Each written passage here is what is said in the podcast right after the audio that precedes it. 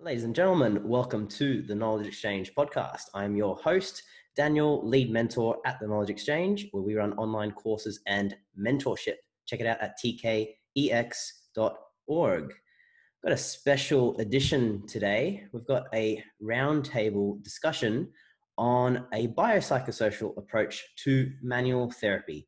There have been some misconceptions about some of the messages with a BPS person centered framework that manual therapy is horrible and evil and it should never, ever be done in any particular context.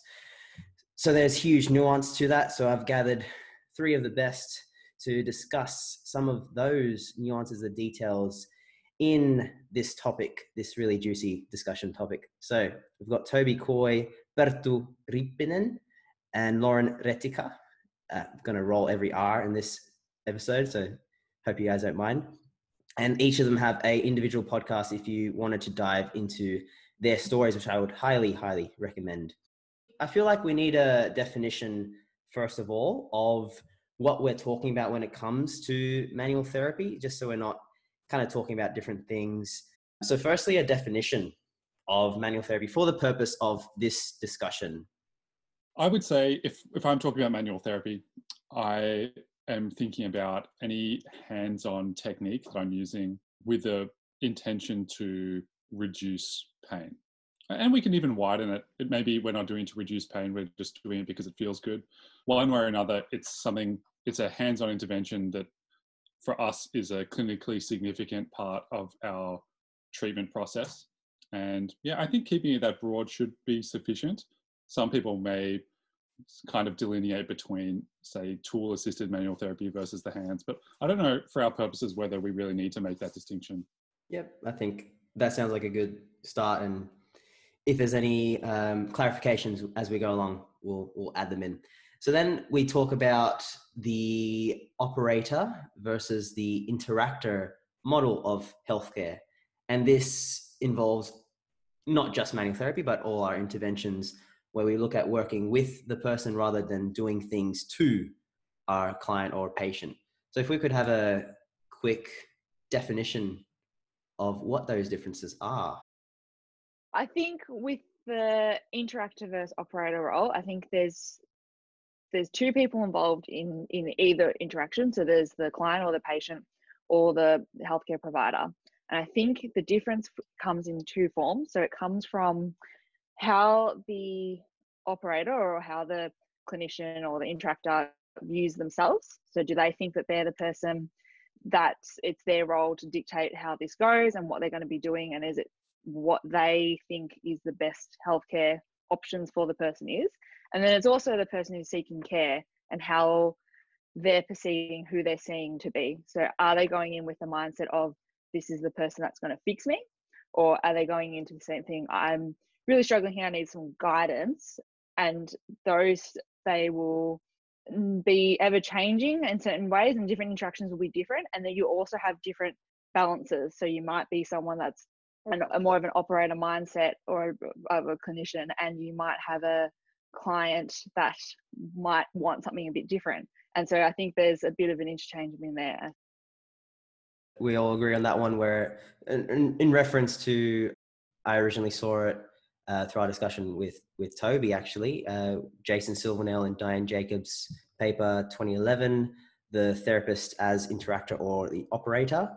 So we're looking at the healthcare through the lens of either we're trying to fix someone's problem and the solution lies within the healthcare provider or it's more of a shared decision making process where we find out together and we work alongside our patient and client to whatever health goal they have. All right, so with manual therapy, then we've got our definitions. How can we incorporate manual therapy within a clinical context through that interactor lens? Yeah, I think that's a that's a really good question, Danielle, and I think that's that's the ultimate you know challenge that that we face because I I see it kind of way as the operator being the more traditional, if you will, if you can use the word, how I was at least personally trained, and I think um, we all would would agree that to to the greater extent, that's been uh, the case for you guys as well, and, and the majority of the people working within healthcare through the um, traditional biomedical lens that you know person comes with a symptom and it's our job to find what it is and then remove the cause so on of, of the pain. So and manual therapy has been also traditionally seen as a part or of the operator approach in a sense that you are providing the, the hands-on to first of all you know evaluate and find through you know hands-on examination what uh, you may perceive quote unquote pain generator to be and then do whatever skill that you've been trained and you feel most appropriate in that. So it, is you know really it fits really well into the operator approach and the mindset. But the challenge comes in where we would uh, and again how i see the interactor model is more of a contemporary understanding of a emergent biopsychosocial and a patient-centered approach and and how do you use something which is kind of originally designed to remove the cause of pain within a biomedical model to a this sort of patient-centered approach where we are not our job would not be you know seen as the person who fixes it's rather the guy who is facilitating or the person who's facilitating the path towards the the, the person's goals uh, and a meaningful so i personally have been struggled uh, myself to how do i fit this this hands-on approach into a more of a facilitator guiding a path approach rather than the approach that you you would fix someone which is ultimately often the case that more, more people perceive you when they come to see a manual therapist. They don't see you as the interactor, they see you more as the operator. So it's our job kind of to try and take the discussion away from that mindset and try to approach the conversation in a different way. But yeah, that's that's a difficult. It's it's a great question, and I personally have struggled with loads. And I think this is what we discussed last time, Daniel, was was that we would use, and I think many people now, when you look at the guidelines, recommendations for management of musculoskeletal pain, if we take the example of back pain, manual therapy or any form of hands-on would be a adjunct to the first line care, which would be education, advice, and uh, recommendations to stay active, which is something that I feel that many of us therapists are actually not well trained in. you're not, you know, you're not suited so well to listen to people and and advise them and educate them because you've, you've gone through the lens of the the operator model. So that's how I personally in the past have tried to fit in manual therapy as a, okay, we're using this as adjunct, and I've seen it as a way of providing a pathway to exercising or using, you know, moving in a state where someone is feeling less discomfort or they may be more comfortable. But this is something that I just recently have been thinking a lot more and is coming from listening to your discussion with, I think it was with Anthony Varick. And also I've seen you speaking about this afterwards is what is exactly the message that you are sending to the person if you are telling them that you need a manual therapy first before you can start to exercise. And I've had this conversation with people that they've, they've come to see me that they need to be something to, you know, to be done to them first before they get this like pain-free window to start moving. And it is exactly as you said earlier, is that giving the impression that exercising is pain inducing? it's is it creating issues that you need to tackle first before you can start exercising so but that puts a little, really gray area and we're like what's the actual role of manual therapy like where should we use that? And i'm not sure if i have the answer to that at the moment i have to say. I might still use it but uh, it's it's really I'm, I'm not exactly sure what the uh, reasoning behind this. I have to be honest i'm giving two examples. If i'm approaching someone who has had a persistent pain for like for a long time which is the minority of people that i see actually but in those scenarios manual therapy is at least in my clinical reasoning it's it's at the very bottom end it's because like they've had a the problem which which is persistent their pain is is is definitely somewhere else that coming from the tissues. It's it's really in how how they respond to their pain what their beliefs are how the pain guides their behavior you know fear associated with pain the uncertainty around it. And that's again something that you definitely not be able to manage in manual therapy. And in those cases it's i'm not even sure if it's very helpful to or, or if it's useful to even provide some pain relief because that's not the issue. It's it's more about getting the people encouraging them to get towards their goals again. But whereas in a say flare up or a recent onset of back pain, where someone is having a sudden loading event or they're they're doing something with their body physically and they get a trigger of pain. And again, we can go into those the discussion what's the difference between acute and a persistent pain and whether it's all the same.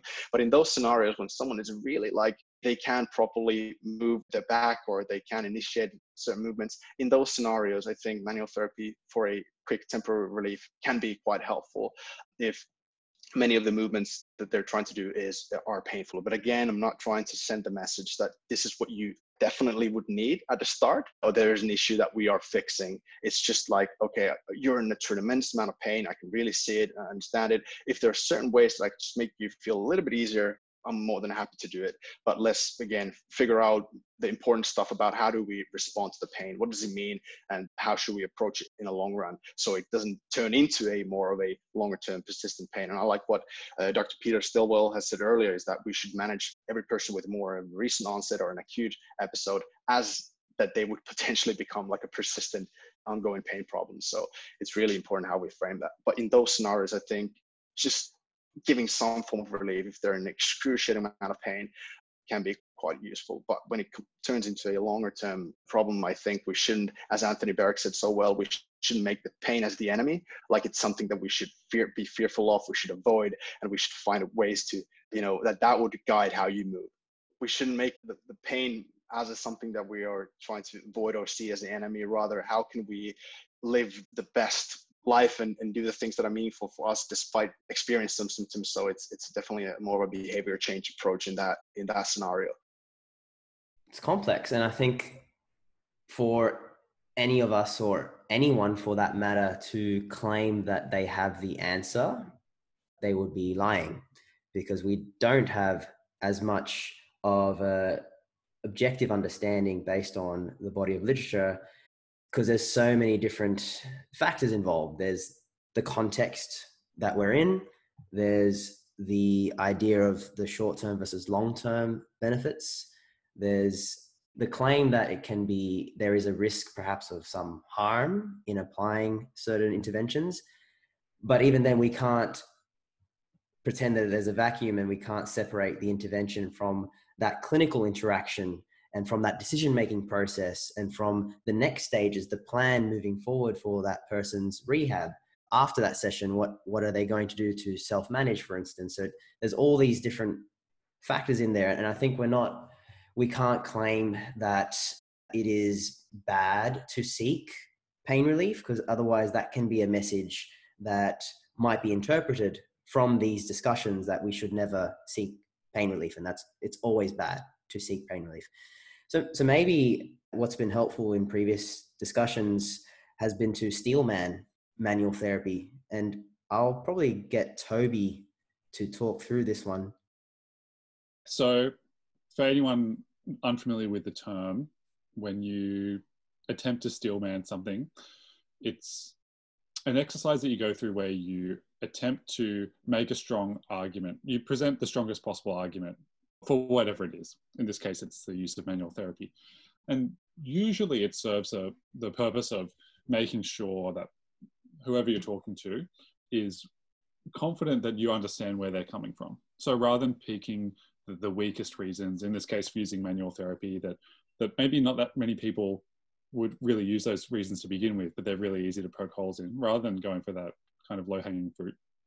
It's more helpful to maybe look at it in a more rigorous and realistic way. What's a good argument in favor of manual therapy in this context? There's, I suppose, there's a lot that can be covered, but if we're going to keep on with the theme of the operator versus interactor, and this is something that came up in a conversation that Daniel and I and Gordon had recently, is that a lot of the criticisms that you might level at, at, manual therapy are more criticisms of an operator style of a therapeutic interaction and then they're not necessarily problems that are unique to manual therapy. So, whilst it's true that you could hypothetically deliver a treatment that is very structurally focused, very tissue based, that looks to make a specific pathoanatomical diagnosis and structure treatment around that, and use manual therapy to, let's say, hypothetically reduce the tension around a, let's say, a chronically overloaded joint because you think somebody's chronic postural problems are driving their symptoms and using manual therapy to temporarily unload a, a joint that you think's been overloaded. Anyway, whatever the reason is, you can provide any number of hypothetical scenarios that whereby manual therapy could be used. But these are all examples of treatment that is somewhat flawed because we might, in this contemporary setting, consider it to be an overly operator focused treatment plan, right? And in that hypothetical setting, perhaps the exercise prescription component would also be similarly structurally focused or pathoanatomical. And so if we look on the other side and say, well, can you provide manual therapy in a context in which you're providing, you're fulfilling the role of an interactor as a therapist rather than operator? I think the answer is, yeah, you can do it.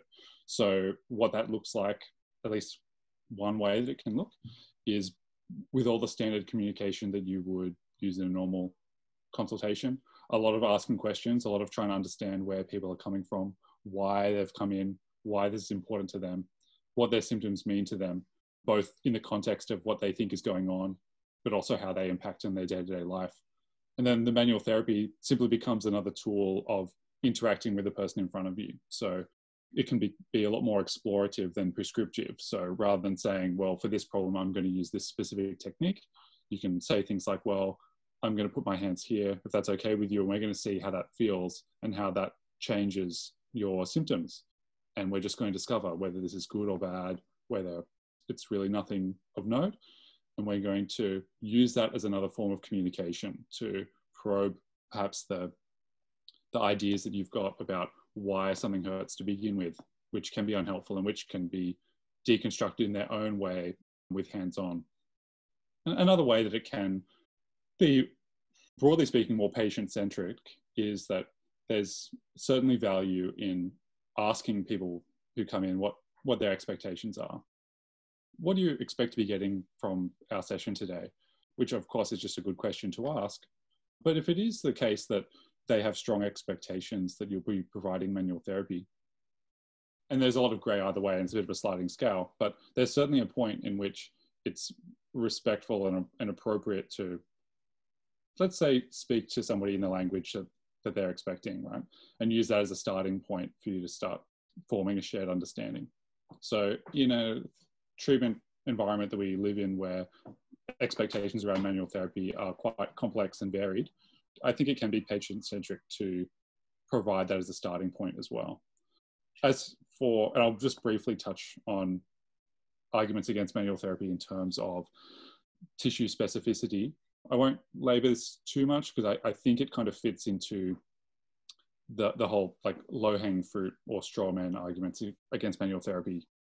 In the same, we could, for example, say that exercise therapy is no good because our structuralist models around why strengthening, strength and conditioning is useful for pain relief have turned out to be inaccurate. By the same token, there's a lot of ideas that we've had over the years about manual therapy that have turned out to be pretty hilariously wrong. But that doesn't that doesn't really speak to what a, a modern session necessarily looks like. And so it's important, even as we I, I, hope really dig into some of the weird philosophical implications of even yeah, starting out with manual therapy as, a, as an assumption that you would take into a session, keeping in the back of our minds that there are a lot of ways that it can be very reasonably carried out and you can provide quite, I think, sophisticated, modern, thoughtful care using manual therapy. It ends up being a lot more about the, the way that we coach it rather than the, the tool itself. As maybe some other small notes, it's relatively non-invasive, right? It, it does provide temporary, modest improvements in, in pain and in turn function outside of specific tissue based ideas, which we know we can kind of step away from. There's, I think, nothing wrong with saying that there's a moderate amount of evidence to suggest that it actually is effective in, in this narrow scope for pain relief. So, using it for the purposes of short term pain relief, I think is evidence based. Also, what I'm getting then is that it can be a a window of opportunity is the common term for its use. So it can be pain relieving.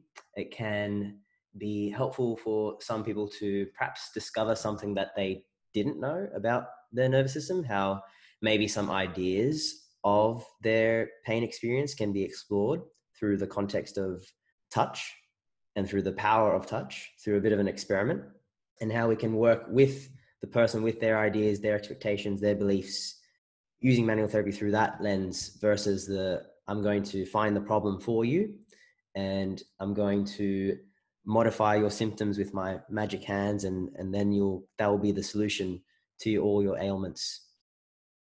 Lauren wanted to get your input on the discussion of when you would use manual therapy or through that kind of interactive model, how do you see it as helpful?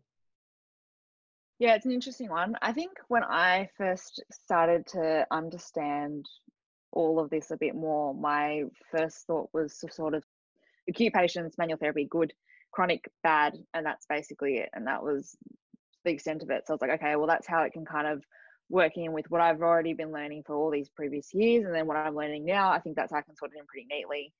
And I think I'm starting to get to more of a understanding of it becoming again, you know, question what is acute, what is chronic, and, and all of that. Uh, for me, it's more about looking at someone, how distressed someone is by their problem, right? So someone's coming in and they, you can visibly see how distressed their issue is causing them, and to the point where you can barely even take a case history or uh, have a discussion with them because they're just clouded by pain.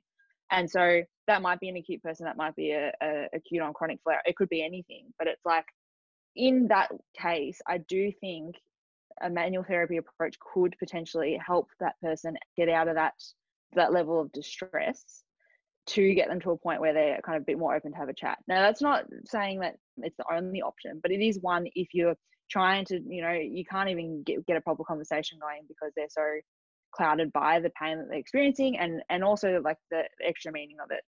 If you're seeing someone that's that is quite acute, they're thinking like, am I meant to be here? am I meant to go to the hospital? And you know, it's it's that kind of level of stuff. And so I think look, it's for me. I've I've mentioned this in the podcast with you, Daniel, where it's like for me, manual therapy would be a it's a learning experience. So you know, you could if you're working a more of an operator model, if you got someone's symptoms better in half now, you could be like, oh gee, like I've done a really good job here. Or it's like, wow, how awesome is this person's nervous system and body that they can in 30 minutes adapt so quickly where they were previously such a a highly intense pain, distress state, and in such a short, short amount of time, we've been able to get back to there. And I think that is nuancing in language and how you communicate with your person that you're seeing, whether your patient, your client, and also how you're seeing the interaction going at the same time. You can be very easily tempted to think that the interaction and everything that's happened in it because of you and feel really good about it. But at the end of the day, is that really the case? I don't really know. And it is tempting because it's like we all love an ego stroke, but I think that's kind of where I'm starting to go into the next step of my thoughts. Yeah, we go into that dichotomous black or white kind of thinking that makes things a lot simpler, but it takes away the complexity and then the nuance. And it gets us into our own kind of camps and our own ways of thinking if, if we're quite concrete and immovable and that takes away that flexibility that we need when interacting with a human. We need to be able to take in the the complexities their ideas their understanding and respecting the context. And there's so many things involved. There's what i'm hearing is when people are highly highly highly distressed and they're so they're in a certain state that they need that grounding to get back to the present moment because otherwise they're in such a panic mode that they'll be off to the hospital or there's some other kind of extreme action needed on their behalf to relieve them of the pain. And there is some real suffering there. So one of the ways to calm them down and get them back to the present moment is through our touch and through that meaningful validating reassuring human to human contact that they've probably missed or they they just need that the meaning attached to that manual therapy for them is so significant.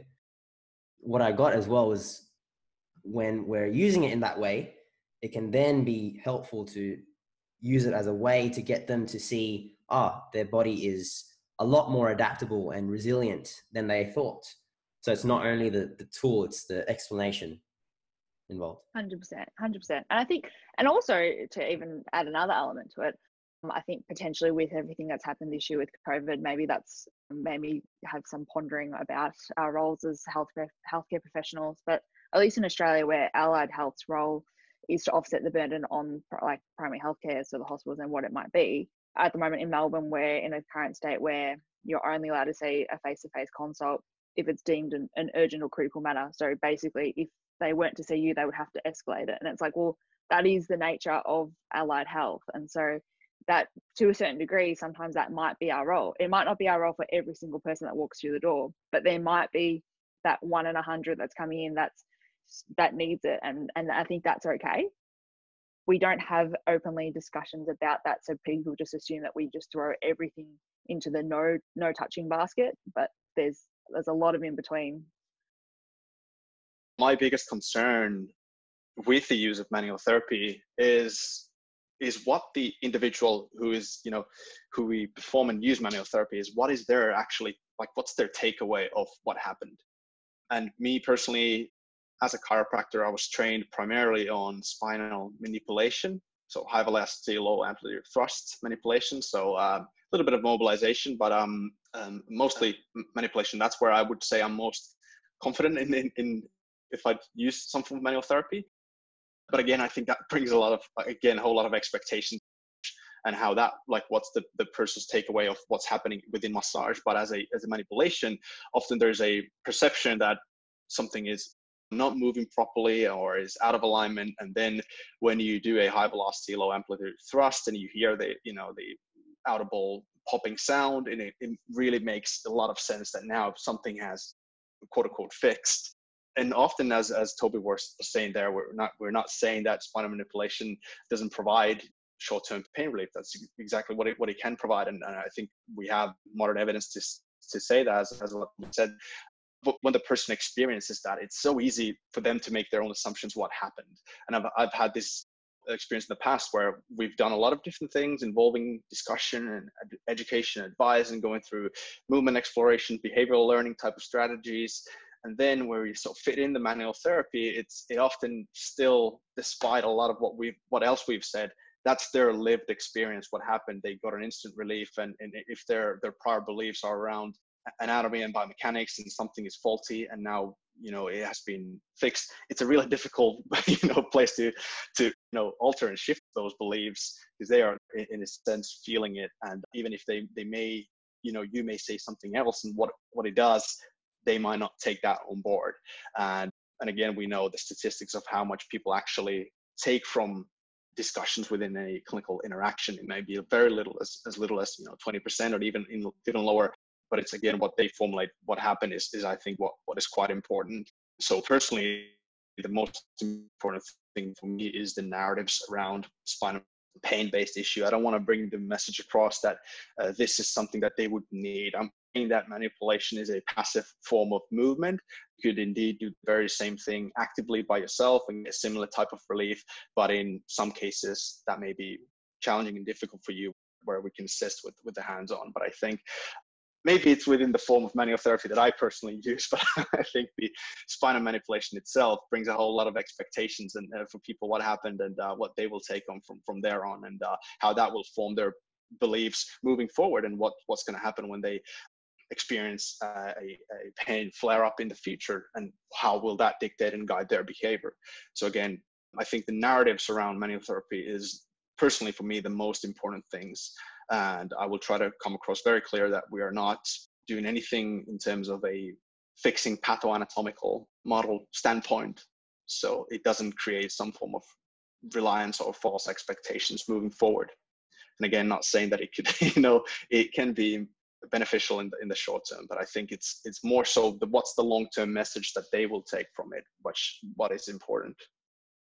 Definitely it's um, one of the things we can't control right? What they actually leave what they tell their family and friends what they take from the 30 minutes of our session where we could be explaining for 25 minutes that this deadlift is not the be all end all cure for your back pain and it's it's not because you're weak but then they take away oh they need to do deadlifts for the rest of their life otherwise they're going to get pain in the future. This is now an injury prevention prehab tool for them and they're just doing deadlifts for the purpose of pain relief. Even though we've told them for 25 minutes that's nothing to do with that. So there's only so many things that we can control within interactions with another human. We have to respect that they have their own opinions and they have their own takeaways. So then it's an idea of how can we choose certain interventions within our lens of an operator model that perhaps leave them feeling as empowered as possible or at least reduce the risks of them suddenly developing a dependence on us, whether that might be exercise cues, whether that might be specific knowledge for movements to do, or whether that be for a specific manual therapy technique. So, how can we reduce our risk of dependence and increase their empowerment? Gosh, there's so much within that. Everyone said so much, and there's so much to unpack. I think it's fascinating to to dwell on the idea of what the overall message of an intervention might be. And even within that, there are a lot of different ways that you might think about what the message is. For example, you could think about it in terms of the message surrounding what your treatment actually did. So why it actually had an effect, what's going on, why when when they rubbed my my back did it feel better. So you can speculate about what message you're sending there. And then we can also speculate about the message that it sends that we included that within our treatment anyway.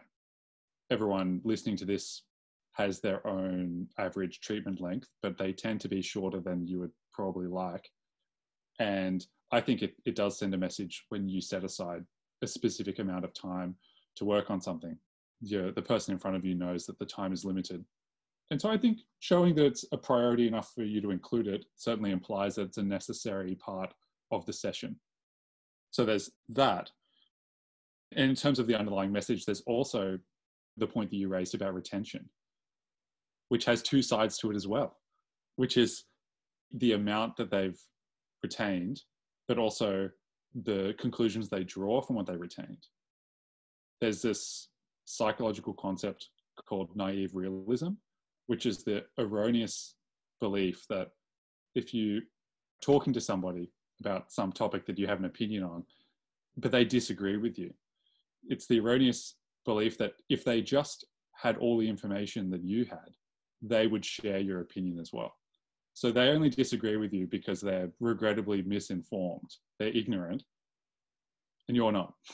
And that's why there's a fundamental disagreement. But it's interesting to think of, interesting thing for me to think of in a healthcare interaction because we think about these ideas about re- retention of information.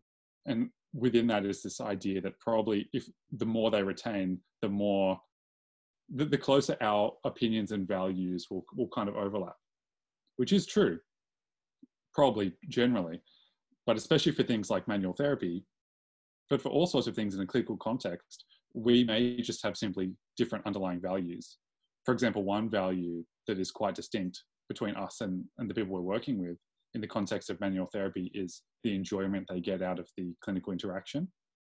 It's plausible to think of somebody who actually just really enjoys receiving manual therapy, having very different opinions about the necessity or the usefulness of, of the tool, quite separate to ideas that we would have about its clinical importance, simply because of the, the different role that it has for them in, in a very purely subject, subjective capacity. The experience of the interaction is different. And so they might actually understand 100% of the information that we we're giving them, but still decide that they want the manual therapy for that reason. Interesting things to think about. One more thing that I like to think about, which kind of comes back to this idea about consistency in the narrative, is that for me, the strategy I tend to try and use is to maximize consistency with everything that I do and recommend. So I am very wary of sending mixed messages, especially if we take to heart this idea that maybe only a small percentage of, of what we, we talk about is going to linger. It helps if everything you do and say can really be boiled down to the one sentence core message. And it, it's not impossible, but it does hinder if you start to want, start to think that perhaps my core message is undermined by the thing that I did first which also was very emotionally resonant because it had the, the, the wow factor. And that's a tricky thing to play around with. And as Daniel knows, I think that, that means that often it kind of behooves us to really aggressively reframe what what we're doing with the manual therapy if we choose to do it and really put the communication front and center and quite aggressively myth bust with manual therapy just to to maintain coherence to a central narrative coherence to the, the key point their one takeaway. Because their one takeaway is almost never going to be something that, that is actually relevant to the manual therapy that you chose to do. You know like at the end of the day if you think about what you're recommending to your client that's not really part of it. If you chose to do it, it, it was something that you did to help them get by. So i think that consistency is important. But that is my opinion and i get sometimes a bit obsessive and hard line about the key message. And i can get quite black and white at these things and i understand that other people don't have that same set of values. And it's easy to assume that our the average client is less aware than they really are. And a lot of people can understand a bit of nuance and they don't all necessarily assume that manual therapy is doing all sorts of things that we would normally worry about. And it's useful to think about those people as well. Yeah maybe we need to tailor our interventions our approach our narratives to where the person's coming from to their expectations to their previous experiences to perhaps any yellow flags or other prognostic factors the risk of chronicity their level of catastrophization if they're drawn to certain negative, threatening messages. They're at higher risk already of walking away, taking away something that might be deemed as perhaps causing further harm or nocebo. So that's these are all considerations to to consider when when using any intervention, let alone manual therapy. I think that's that's an important point. One more thing. I was thinking about the concept of of buy-in which comes in quite frequently with manual therapy and allied health in general, I assume. But it made me think about I suppose I have a, an odd experience compared to maybe a lot of people listening to this podcast because I'm a massage therapist, but I've never found it that difficult to have the conversation around why somebody, why manual therapy and like a massage based approach is maybe not the best thing for somebody and this is all anecdotal, but I find those conversations pretty easy to have. People are usually quite open to to alternatives, and so, but because I'm not a physiotherapist or a chiropractor or an osteopath, I can't directly relate to the unique trouble of coming in and having to provide a, a kind of quote unquote mixed service and people having expectations about how you might split your time up. I can't speak to that directly, but as somebody who has had a lot of really enjoyable conversations referring getting people to not see me and instead see a physiotherapist and that's apparently going pretty well i'm interested in what you think about how much we really need these tools in general for buy-in? So for example if you look at other healthcare providers doctors get great doctors can get fantastic. And i honestly hate the word buy-in. So let's just say trust. They form wonderful trusting relationships with their patients they can go on for very for a number of years and they don't need manual therapy. There are all sorts of contexts in which we create trusting great like communicative relationships professional relationships without the need of manual therapy but and i understand that it is different in the, in the sense that people have an expectation that you provide it but it is also easy to put it on a bit of a pedestal when it comes to other forms of comparing to other forms of communication. And I really think that the majority of the time, the, the quote unquote buy in that you could get from satisfying somebody's expectations for manual therapy, you could really blow out of the water by subverting their expectations and actually being an extremely good listener, which, in my experience, people tend to sadly not experience a whole lot in healthcare. And I've had way more positive comments from people about my listening ability than my ability with my hands, which is maybe a damning indictment of my ability as a massage therapist. But I think it says something about buy in and trust. And I want to know what you think. What you brought there up, Toby, is, is very interesting because that's that's kind of how I used to used to see it and, and used to believe the building of buy-in or trust would be around how skilled you are and people would you know speak about the, the person who does all these the best techniques or is the quickest or fastest with their hands or can crack every single joint in the person's body and like those would be the things that okay that that makes a great clinician. And, and i as i said i used to kind of think and believe that way. But now what i've already seen is that it really isn't about the the skill. I've, I've got similar type of comments where people have said that oh like this is the you know the the first time that I actually feel that I was able to tell everything and uh, I was listened.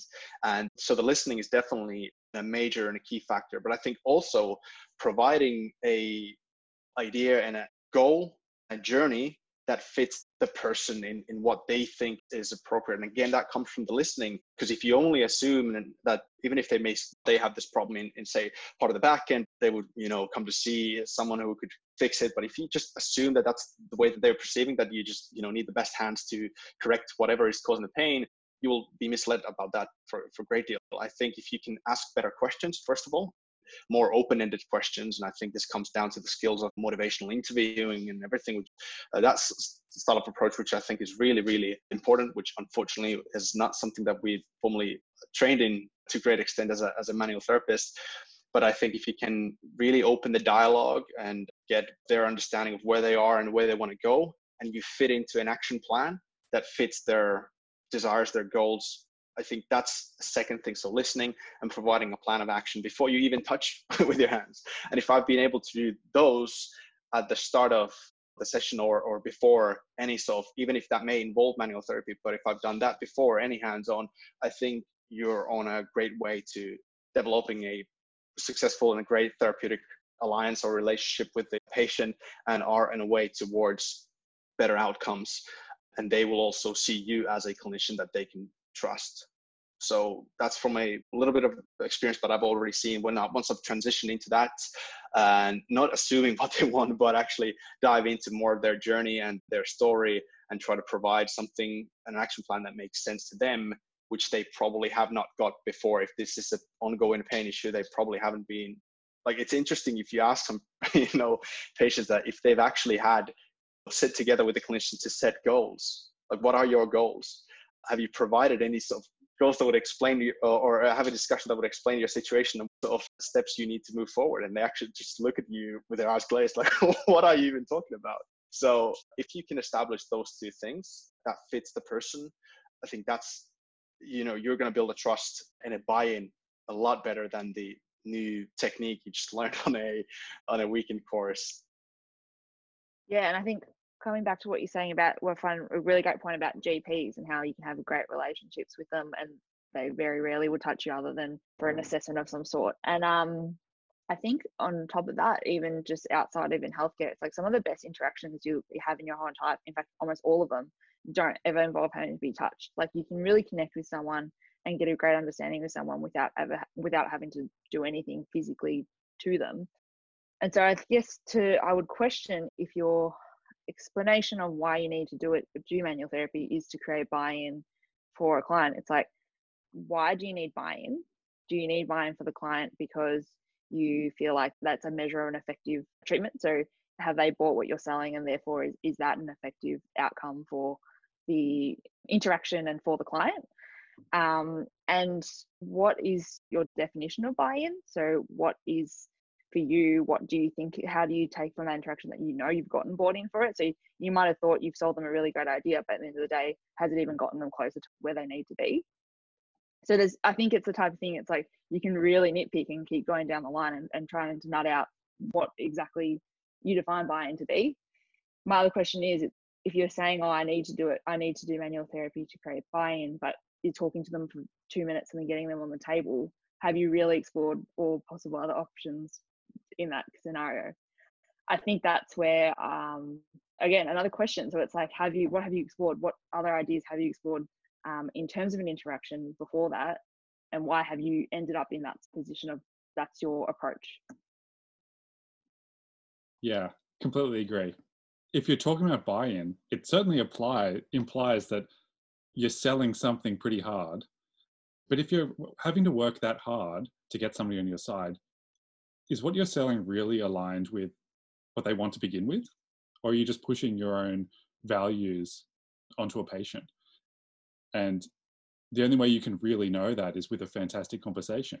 And as you've said, that the hands-on takes time, and you've got so little time. Surely, a great thing to prioritize is that shared understanding, rather than trying to jump in with with the magic trick that will make them trust you.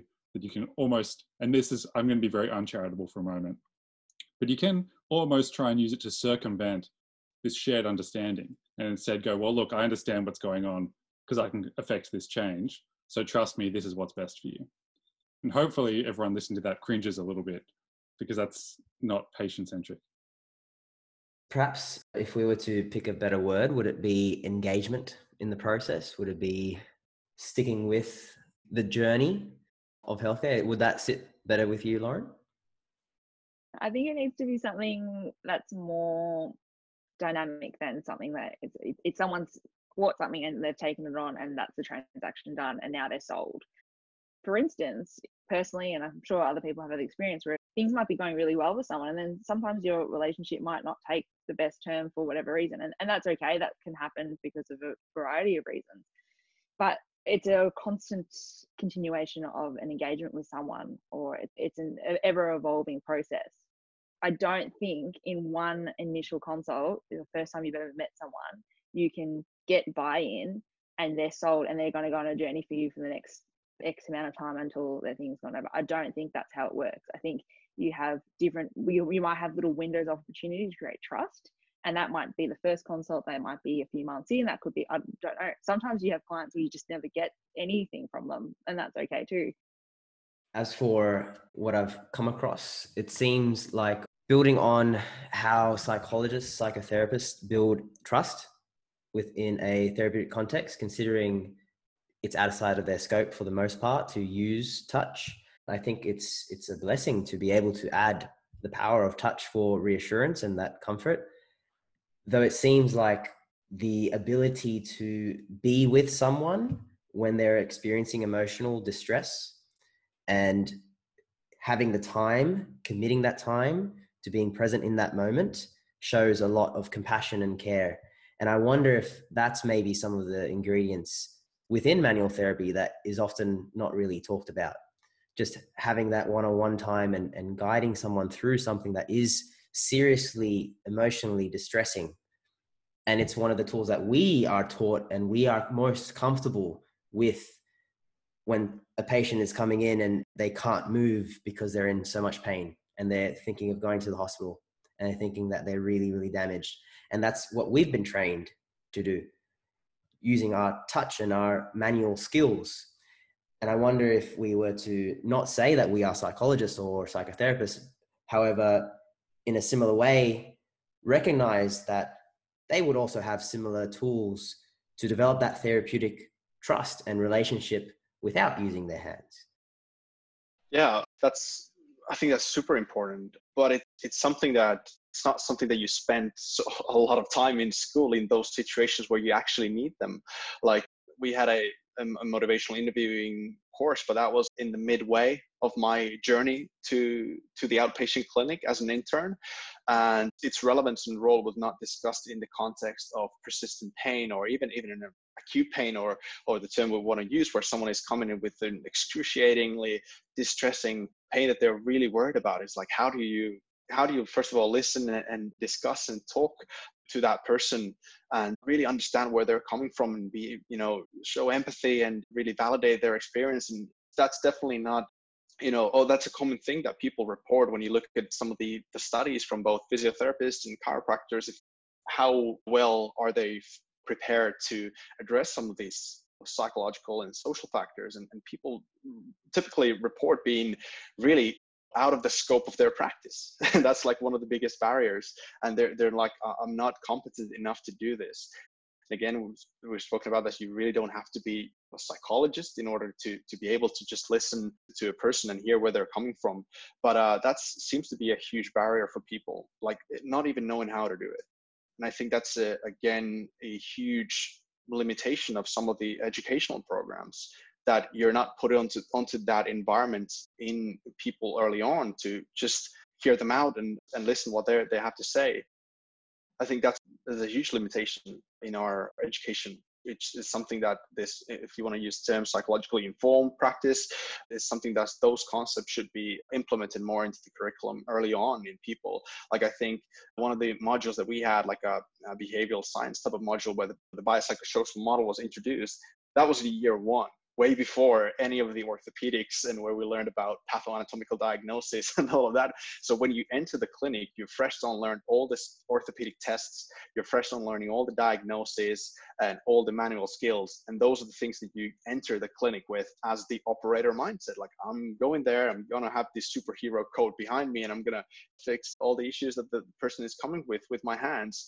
And the valuable skills when it came to understanding the biopsychosocial model of pain and, and even a little bit of the motivational interviewing concepts, those have washed away from your mind once you enter the clinic because you're you're trained and you're examined on the more quote unquote biomechanical skills, which I think it should be the completely other, opposite way around, in my opinion. Because again, those are the more important, as we've discussed, as I've, I've uh, heard it from our discussion with, despite the lag that I've uh, experienced, I think those are the things that we've, you know, highlighted. The more importantly is, is the listening and the building the relationship and how that trust emer- kind of uh, develops is, is from those interactions with people.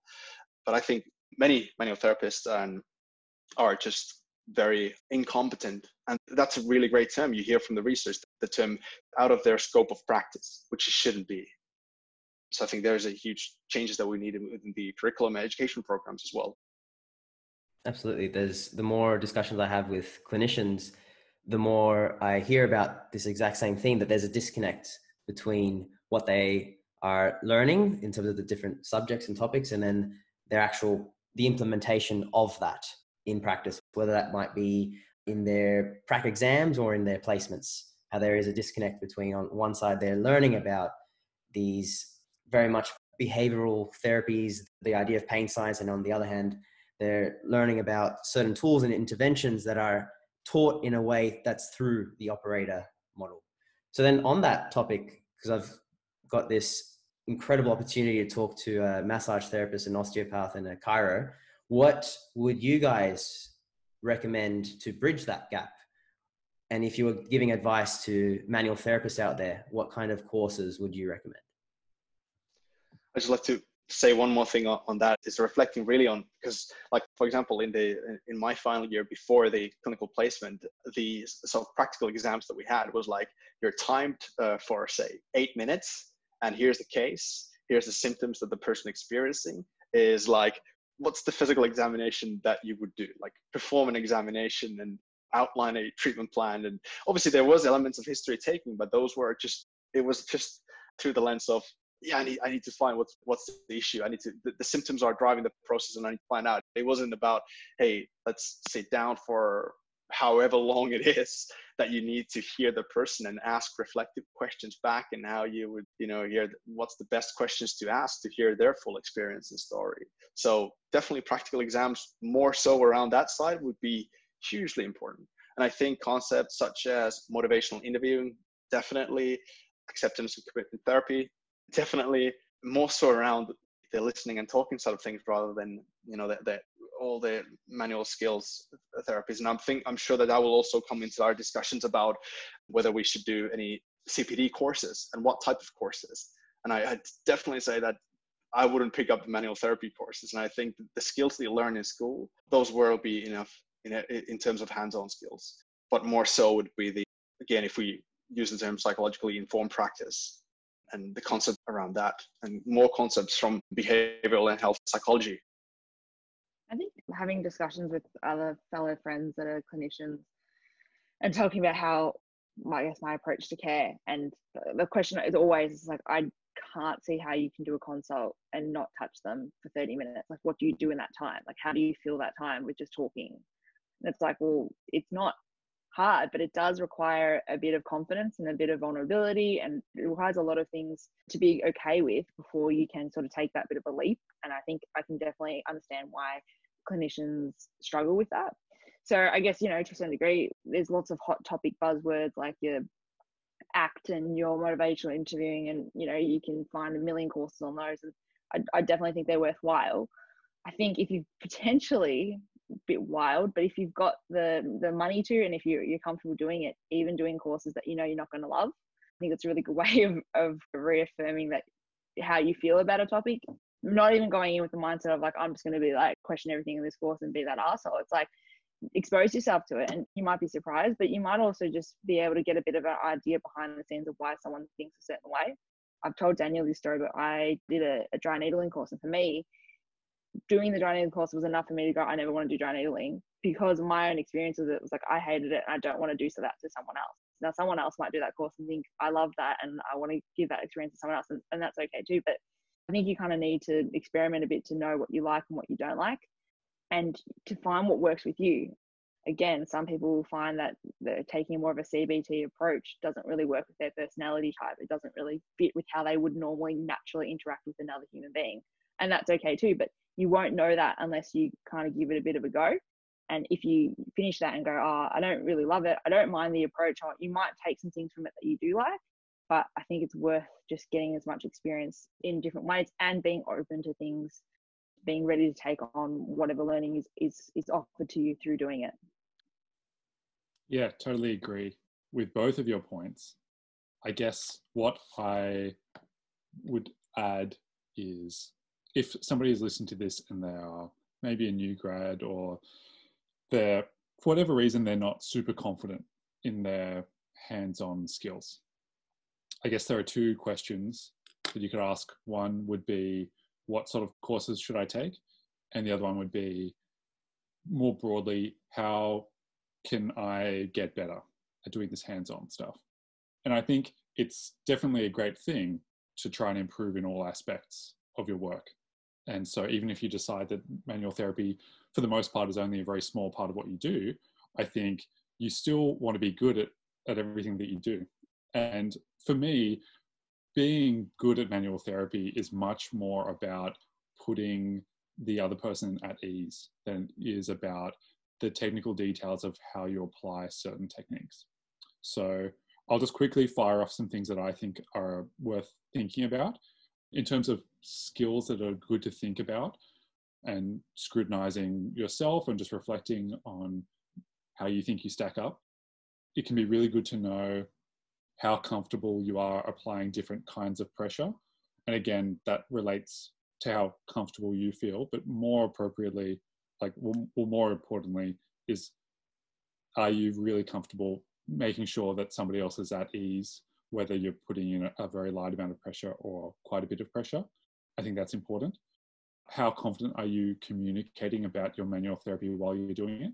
So, this is stuff like explaining what you're going to do, checking in to see how they feel. Are you comfortable asking, having a conversation with somebody, asking them how something feels? Or do you worry that that might undermine your authority? Do you wonder when you ask somebody, oh, how does it feel when I do this? Do you feel that maybe they might wonder whether you know what you're doing at all, right? I think being comfortable around that kind of communication can be a good thing to work on. And back to the pressure thing specifically, think about if we were to really simplify things, you can either be in the camp that uses quite a lot of pressure, or you can be comfortable going either way. In my experience, it takes a lot more confidence, humility, and I think just general sophistication of your approach to be able to provide something that is very minimally invasive, relaxing, and often not at all what somebody would expect if they think you're going to get in there and bust up knots, right? And because not doing that goes against people's expectations, the easiest thing to do is to lean into what people expect, which leads both to practitioners. And I'm sure you've all met that person who everyone jokes about being a sadist because they, they really like to make their patients squirm, but we all know they just do it because it's for the best. I think a lot of the time that's born from a lack of confidence early on, but knowing that, well, I'm not super comfortable with this hands on, but people know that the more pressure I put in, the better the result will be. And you end up leaning into that, and that ends up being all you can do, which can have some troubling side effects for your trajectory as a clinician, and I think leads to the really distressing burnout that you see in all allied health professions that utilize manual therapy. a lot of us don't tend to last very long. The stress, the physical stress of the job, ends, ends up being what most people cite. So, anyway, how comfortable are you with pressure? Are you comfortable with the idea of not using a lot of pressure and talking about it? And are you comfortable checking in and seeing how the person in front of you is really responding, how they feel when you're doing things? Or do you feel like you need to lean into your authority and just do it um, and not question it too much because you worry what they what that might make them think? Reflecting on that, I think, is really helpful for getting better. It's a way more helpful than than doing specific courses because again the most important thing that you can do i think during manual therapy is put somebody at ease find out what feels good to them find out what feels bad work in the direction of what feels good and be comfortable explaining why that's a sensible thing to do you often won't learn that in a course and courses are super expensive one reason you could do a course is to get the experience of somebody who is very comfortable with manual therapy i would pick a course where they're doing light work because they're even more impressive because they're really good at, at putting you at ease when you're on the table. I wouldn't do it to learn any specific technique. I would do it so I could have an experience of what it's like being the person receiving this really skillful, soothing care. But the best thing you can really do to get better is just to get a friend, get a coworker, a friend, anyone, practice on a table, practice applying pressure and, and having a constant dialogue with them. That sort of practice you can't even do during a course anyway because it's technique by technique. The way that the time is structured is not conducive to it. But um, it's that form of familiarity i would encourage people to pursue.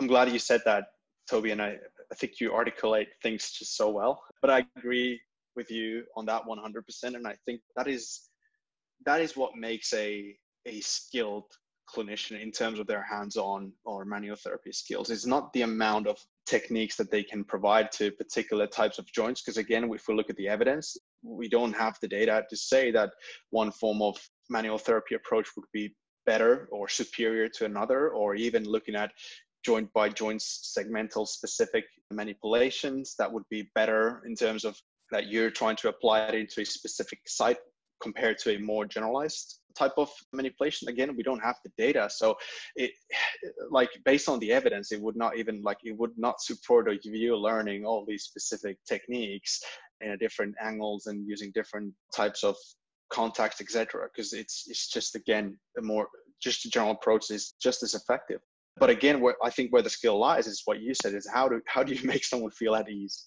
The amount of pressures that you use the way that you explain things that is you know reassuring and makes them feel okay this is you know sounds totally reasonable and this makes sense to me. And and again that they leave up with a great experience by having that manual therapy done to a person. So i think those are really really important and highlighting the fact that what makes a skilled clinician.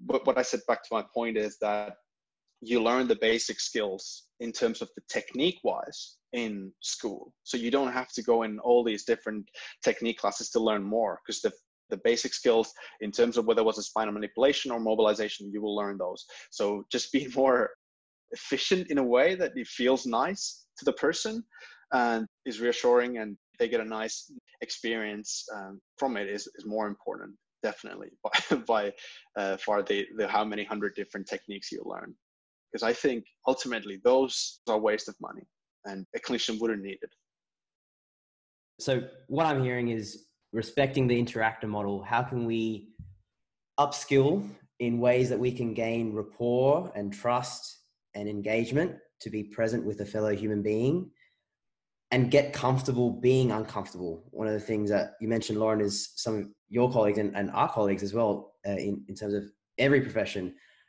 having these uncomfortable but crucial conversations and knowing how to navigate them is one of the, the biggest skills in an interaction with a fellow human. They're not just a, a spine, they're not just a, a body part that we're treating, there, there's a human attached to that body part. So, how can we develop a therapeutic relationship with someone, creating that buy in as well in the process, whilst still practicing the way we want to practice, being the clinician that we want to be, and reducing a bit of burnout along the way?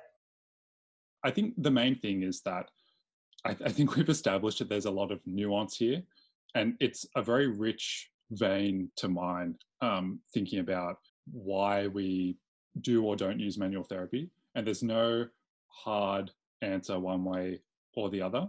But I think the key thing that we seem to keep coming back to is the incredible importance of, of communication. And that seems to make or break a lot of this stuff. And then the more we think about communication, the more it may be, at least for me, helps me make those hard decisions about, well, is manual therapy really necessary in this case? In the time I've got, I could use it, certainly, and it wouldn't be crazy to do it, but there are other options. And which are the ones that line up most clearly with the message that I want to communicate? I think on the with the topic of communication, um, if you look at something that I found really important and powerful is now that people are pushing more you know podcasts and articles and viewpoints editorials etc where they're using patient voices. I don't think that i've any single time read that someone would say that the crucial thing that made the person better was that one specific technique.